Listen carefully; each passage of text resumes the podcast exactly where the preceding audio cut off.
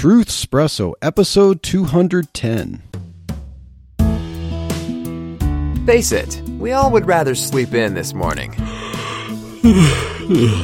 That's why God gave us espresso, to kickstart our zombified corpses into hyperdrive. And now, giving your mind and soul the morning shot of truth it craves. This is Truthspresso with Daniel Minnick.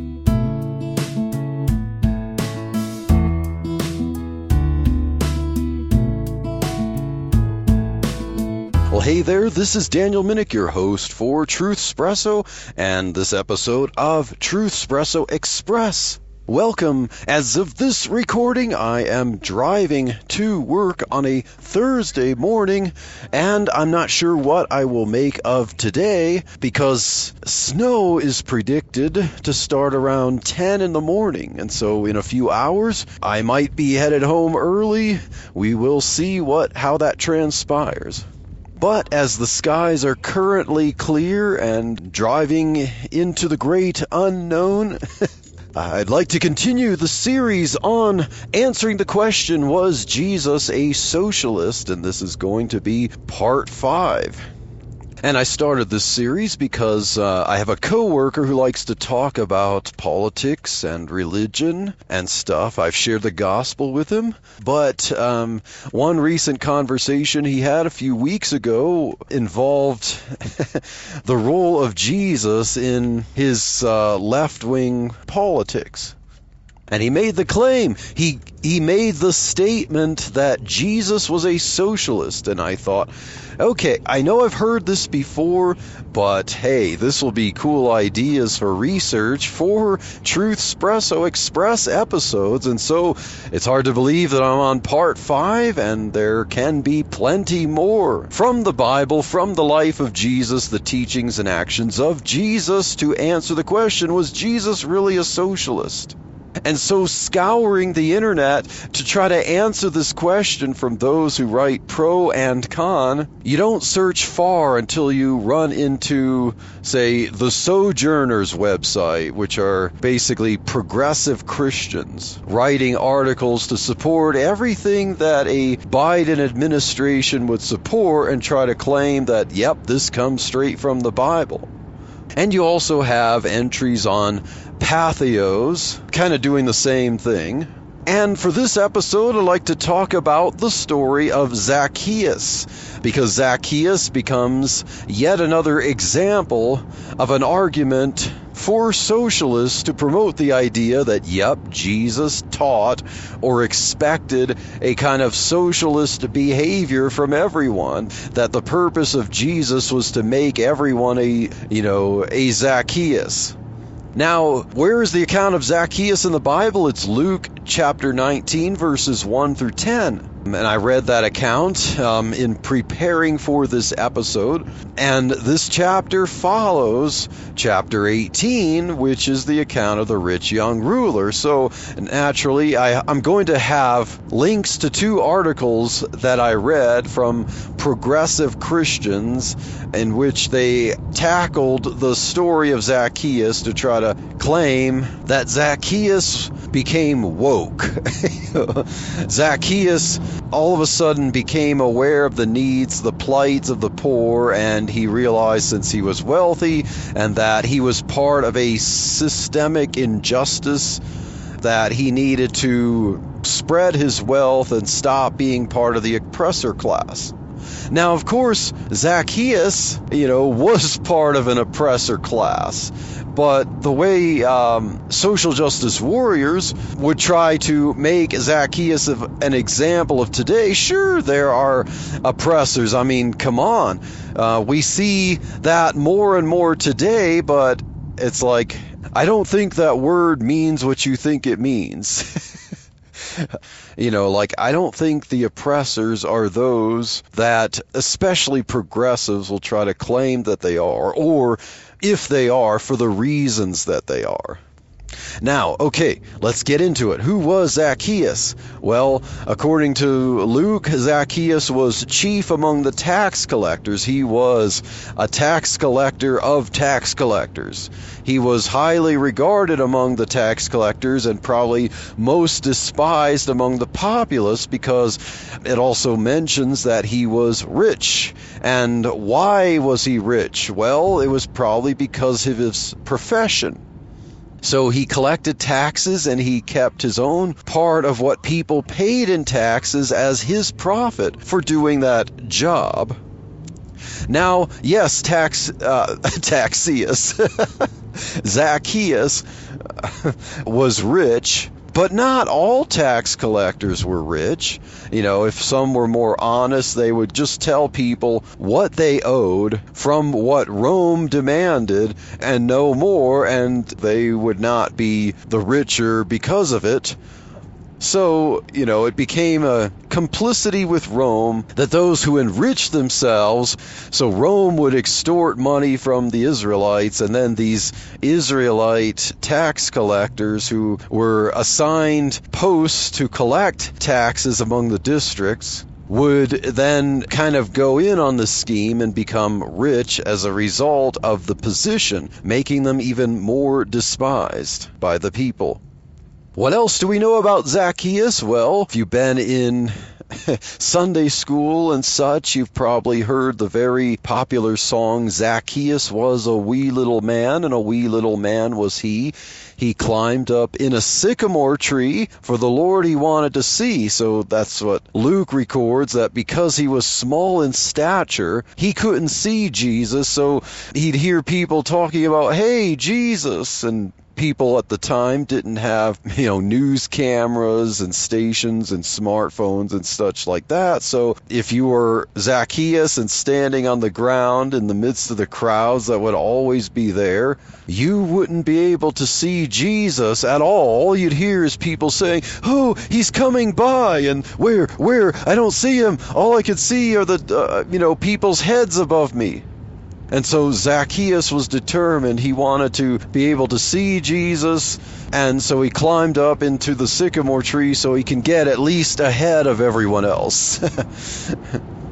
And so as Zacchaeus got in the tree and was looking down, Jesus was coming by, and then he addressed Zacchaeus, and he seemed to know him. He said, Zacchaeus, make haste and come down. I will, I must go to your house. You know, Zacchaeus got excited, and of course he made haste and came down and let Jesus come to his house. And then as he was doing that, you know, of course, those who didn't like Jesus, you know, were ready to say it, but probably some of the people who did like Jesus were kind of in shock, like, why is he going to visit the house of a dirty, rotten scoundrel like Zacchaeus? I mean, we know him. He's a tax collector. Um, he's rich because he's collecting taxes. He's a thief and a robber. Why would Jesus do that? But of course, you know, if, as you're reading this account, you see the order of things transpire. Jesus knew what was in the heart of Zacchaeus before the people knew. But also in the culture of this day, it was almost like if someone was a thief and the robber, being a tax collector like Zacchaeus, there was like almost no redemption. So yes, Matthew became a disciple of Jesus, and Matthew was a tax collector, but Matthew gave it all up and followed Jesus around like all of his other disciples, but people would still accuse Jesus of hanging out with sinners and tax collectors, you know, like there was just no redemption for these people. But as Zacchaeus came down, and after the people complained, Zacchaeus said, behold, Lord, you know, half of my goods I give to the poor, and if I've defrauded anyone, I will restore to him fourfold. And then Jesus says, uh, salvation is come to this house, for you are also a, a child of Abraham. And so that's the brief account of Zacchaeus. And of course, the socialists will try to say, see, this is what redemption looks like. This is what salvation looks like according to Jesus. Now, Jesus tried to get the rich young ruler to part with his riches, and he wouldn't because he was so attached to them. And he said, how hard it is for a rich man to enter the kingdom of heaven.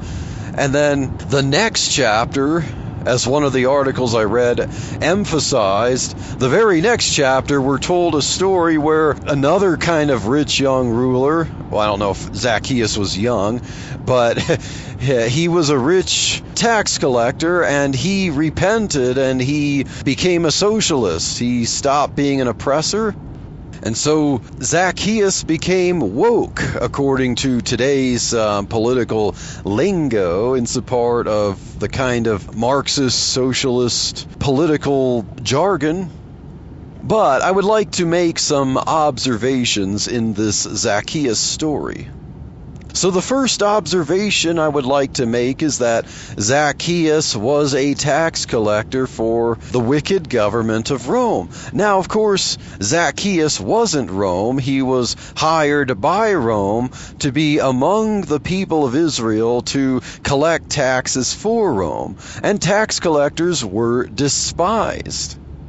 And it's not as if Jesus was trying to tell the people because he had disciples who were tax collectors.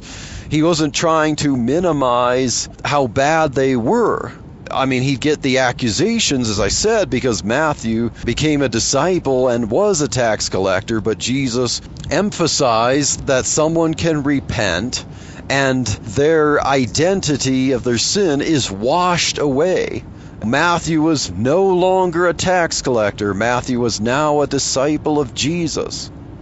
But I'd like to see how the critical theory form of Marxism today wouldn't cut Matthew or Zacchaeus the break. Because, you know, one of the articles that I read was in the same process as saying that Zacchaeus got woke, also emphasized that salvation, according to the writer, is not that someone gets off the hook or is forgiven by some accounting in heaven, like they're trying to stereotype the evangelical notion of forgiveness, that once you become a Christian, if you're truly saved, you are changed and now you're no longer what you were before. You are forgiven, period. And as far as God is concerned, now there could be consequences that will flesh out naturally from what you've done in the past, but as judicially, as far as God is concerned, you are one of His, not of the world. But the woke warriors don't seem to do that, because say you're someone who was considered part of the oppressor class, like right now with critical race theory, you're guilty of so-called whiteness. And what's the hope for you? That you repent of your whiteness, you basically bow the knee to the woke agenda, but there's no true forgiveness. There's only the idea that, you know, you become useful to the movement, but because of who you are, you are forever scarred. Like, you can only be useful to the woke movement, but you will never stop being white. You will never stop having whiteness. And you know what? Uh, the snow is really starting to come down here. And uh, so I have started to shift course and head back home.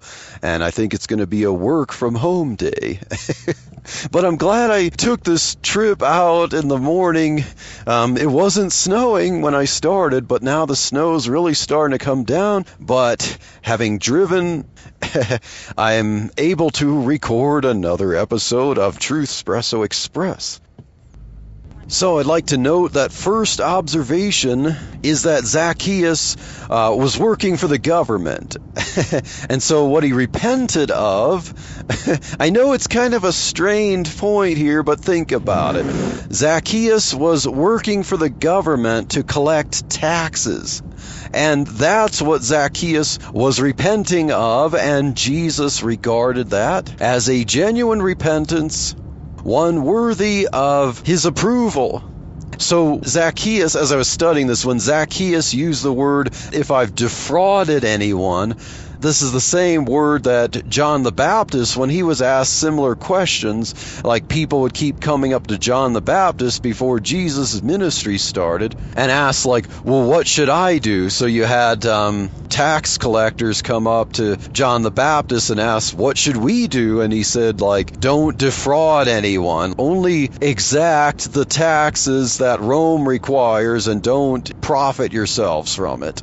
Now, of course, that's not necessarily John the Baptist endorsing Rome, but hey, he's talking to Israelites. He's talking to people who would vie to be citizens of the kingdom of their Messiah. So how should they conduct themselves in this world when they're compelled? You know, as Jesus said, if a soldier compels you to go with him a mile, go with him two miles. That wasn't Jesus saying that a virtue of the kingdom of God is a soldier Soldier compelling someone to carry his stuff for a mile. So just like that, John the Baptist telling Israelite assigned tax collectors who were compelled to be in that position by Rome, or, you know, they would bid to be in that position by Rome because they saw profit to be made, to just say, well, you know, as you are living under the bondage of Rome that was prophesied to happen to you, don't be complicit in anything wrong. Don't do wrong for yourselves. Just do what's required of you to satisfy Rome's taxation and no more. But is Zacchaeus a good example for socialism, especially when the socialists seem to treat taxation as a tool? And, you know, if Israel becomes out of Roman bondage, the idea is that they're no longer subject to Roman taxes. And if you look at Israel, you know, even before a king, the curse that Samuel told the people, if you desire a king, he's going to tax you. Because before that, they didn't have taxes. They didn't have a central government taxing them. They had, like, the census tax, and that was a very meager amount. That was it. Otherwise, they pretty much lived as a free tribal people. So Zacchaeus was not guilty of greedy profiteering in a free market situation. He was helping collect taxes, and that was his evil that he repented of. A second observation, if you're going to compare Zacchaeus to the rich young ruler before, there's a little bit of a difference between uh, what Jesus told the rich young ruler to do and what he affirmed that Zacchaeus offered what he was going to do. So Zacchaeus said, half of my goods I give to the poor. Behold, half of my goods. Now, you know, it's hard to tell from the words if he meant to say, Jesus, I came here to tell you that I've already, you know, started following you. I've already given half my goods. Or if he's trying to say, Jesus, I stand here repentant, and now I'm going to give half my goods. But in any case, Zacchaeus intended to give half of his goods to the poor. And Jesus commended him. He said, salvation is come. So why did Jesus command the rich young ruler to sell all that you have and give to the poor? But he allowed Zacchaeus to commit to giving half of his goods to the poor. You might say that I'm grasping for straws here, but I think it's an important distinction here. It's to illustrate the fact that Jesus' message for everyone wasn't sell all that you have and give to the poor. In the last part, I mentioned that he told this to the rich young ruler because wealth was a problem for the rich young ruler. Now, Zacchaeus demonstrated that he was willing to part with wealth. He was willing to stop trusting in his riches and be beholden to his wealth. And that was good enough for Jesus. He said he would give half of his wealth to the poor, and that if he defraud anyone, probably because the half of his wealth that he gives to the poor, he doesn't know for certain who he could restore to. So if there's anyone that he's defrauded, he would restore to that person four times what he took. Then that's pretty amazing. But he would restore fourfold. But half of his wealth. He wasn't going to give up all of his wealth. You know, it could have ended up that way. But Jesus didn't say, Zacchaeus, that's a good first step. But remember, to be in the kingdom, you have to give up all your wealth. Jesus didn't say, come follow me, because remember, in the last chapter, Jesus mentioned people being rewarded for being his disciple by giving up house and land and family. But we don't see that Zacchaeus had to do that. because Jesus said, Zacchaeus, I'm going to come to your house. So Zacchaeus wasn't giving up his house. He wasn't leaving everything behind. He wasn't going to travel with Jesus as a disciple, and he wasn't giving up all of his wealth. I think that's important to get the context both of Zacchaeus and of the rich young ruler that I discussed in the previous part. But now the final observation, and I think this is a pretty important one. The final observation is the context of this story that can easily be ignored because what happened after the account of Zacchaeus. And as we're told in the narrative here in Luke chapter nineteen, so right after the account of Zacchaeus, where Jesus says salvation's come to his house, and he says that the Son of Man has come to seek and to save that which is lost, to tell the people, yes, there is repentance. This is my ministry, to deliver people from the bondage of this world and to believe in me. But then he tell immediately afterwards, he tells the people a parable. This is the same audience. You know, it tells us in Luke that this is the same people he's talking to when he tells this parable. And what is this parable? Well, it's the parable of the nobleman's pounds. It corresponds to the parable of the talents. So in a previous part of this series, we talked about the parable of the talents. But this one corresponds also to that. It's a similar lesson where the nobleman has ten pounds to give out for a stewardship, and he has a bunch of servants. Now, what makes this one different from the parable of the talents is that one he entrusted with five talents, and the five produced other five. One he entrusted with two, produced two others, and one he entrusted with one, didn't produce anything. And this story of the pounds, it seems like he had ten pounds, he had possibly ten servants, and to each one he gave a pound, and then one servant amazingly gained nine more pounds. So with one pound, he invested it, he stewarded it, he produced ten pounds. The nobleman says, because you have been faithful in much, you know, rule over ten cities. And then another one who produced two, he says, good, faithful servant, you have been faithful in little, uh, you'll rule over, um, I, yeah, I try to forget, I forget how many, is it five cities? Something like that. Don't quote me on that. And then there's the one who laid up the pound in a napkin, and then he's the wicked, slothful servant. And the servant says, I was feared you because Because you're a, an austere person and you reap where you don't sow. So what's interesting is that this is a parable that Jesus teaches to the same people in which so-called woke Zacchaeus parted with half of his wealth and gave it to the poor. Jesus then taught these same people a parable about stewardship. And he says, you know, the one who is faithful in little will also be faithful in much. So, I want to ask the question, you know, whatever systemic injustice allegedly Zacchaeus repented of was not simply that of economic inequality, because Jesus immediately taught a parable to the same audience about stewardship, unequal outcomes, and rewards proportionate to the level of productivity that someone had.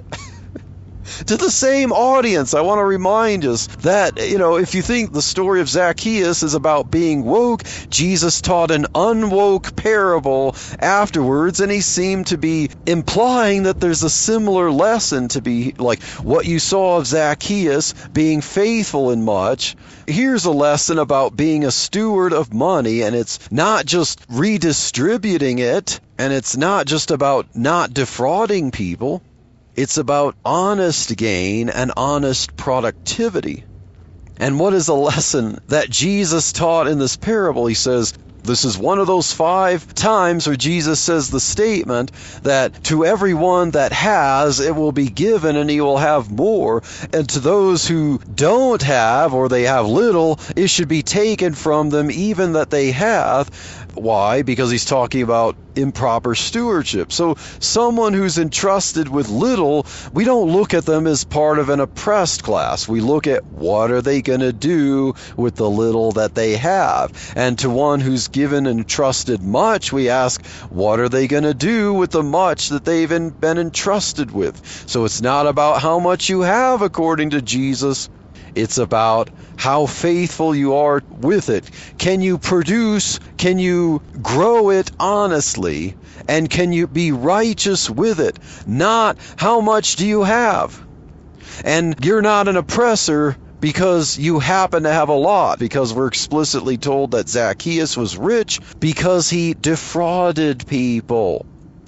And the lesson that Jesus also taught in this parable, he said, he that is faithful in that which is least is faithful also in much, and he that is unjust in least is unjust also in much. So he's saying the character of the person, the righteousness of someone is not dependent on how much they have. If they can be trusted to manage little, then they're of the character to be entrusted with much. And likewise, if someone doesn't have a character to be entrusted with much, you can't trust them to manage little. That is not a socialist message. So once again, what do we have with the account of Zacchaeus and the context of it? It's not because he was rich. Yes, the fact that he was rich was bad for him because of how he was rich. And we see once again that tax collecting was not a good thing, whether you were an Israelite and ultimately whether you were part of the Roman government. That was the oppressor class. The Israelites wanted to be delivered from the bondage of oppression, not so that they can set up their own socialist centralized system and tax themselves into oblivion. It's not about geography. It's not about the ethnicity. It's not about whether it's a foreign government or not. Being in bondage is being taxed. And being free is to have less, or, you know, in some cases, no taxes. And that there be no dishonest gain from anyone, no extortion. And if socialism ultimately depends on setting up some centralized system of taxing and redistributing, from my observations from reading the Bible, that's not biblical, that's never promoted. And taxation is oppression. Yeah, and Jesus is not going to conflict with things like Proverbs ten four that says, he becometh poor that dealeth with a slack hand. So a slack hand leads to poverty, but the hand of the diligent makes rich. So riches by honest gain can be a good thing, and a slack hand can lead to poverty. It's not that poverty itself is a sign of being oppressed and wealth is a sign of being an oppressor, but how one becomes poor and how one becomes rich matters. Also, Proverbs twenty-one, verses five through six, the thoughts of the diligent tend only to plenteousness, but of everyone that is hasty only to want. The getting of treasures by a lying tongue is a vanity tossed to and fro of them that seek death. Yes, it very much matters how you obtain wealth, not whether you have wealth. And Jesus favors also those who are good stewards of wealth, because if they can make honest gain and they are righteous, then they can be a good disciple. They can produce wealth for people, for themselves, and for people righteously. They have ought to give to the poor. They have ought to increase the economy. They have ought to help the poor. Merely redistributing wealth tends to the poverty of an entire nation. Forcing a redistribution of wealth disincentivizes the production of wealth. So you have to have people who are able to produce wealth by honest gain, by, you know, honesty in the free market to produce wealth. And it's not whether someone's rich or poor. It's not whether there's an outcome of inequality. It's the character of the people and how they get wealth that matters. And so that ends this episode of Truthspresso Express. And so I hope you enjoyed this, hope it was helpful, and look forward to more episodes of Truthspresso Express and more episodes likely in this series answering the question, was Jesus a socialist? And so God bless. Thank you for waking up with Truthspresso. Good morning, and God bless your day. Hey friends, Daniel Minnick here again. If you liked waking up to this episode of Truthspresso, I would really appreciate it if you would rate it on Apple Podcasts, Stitcher, or whatever application you use to listen to Truthspresso.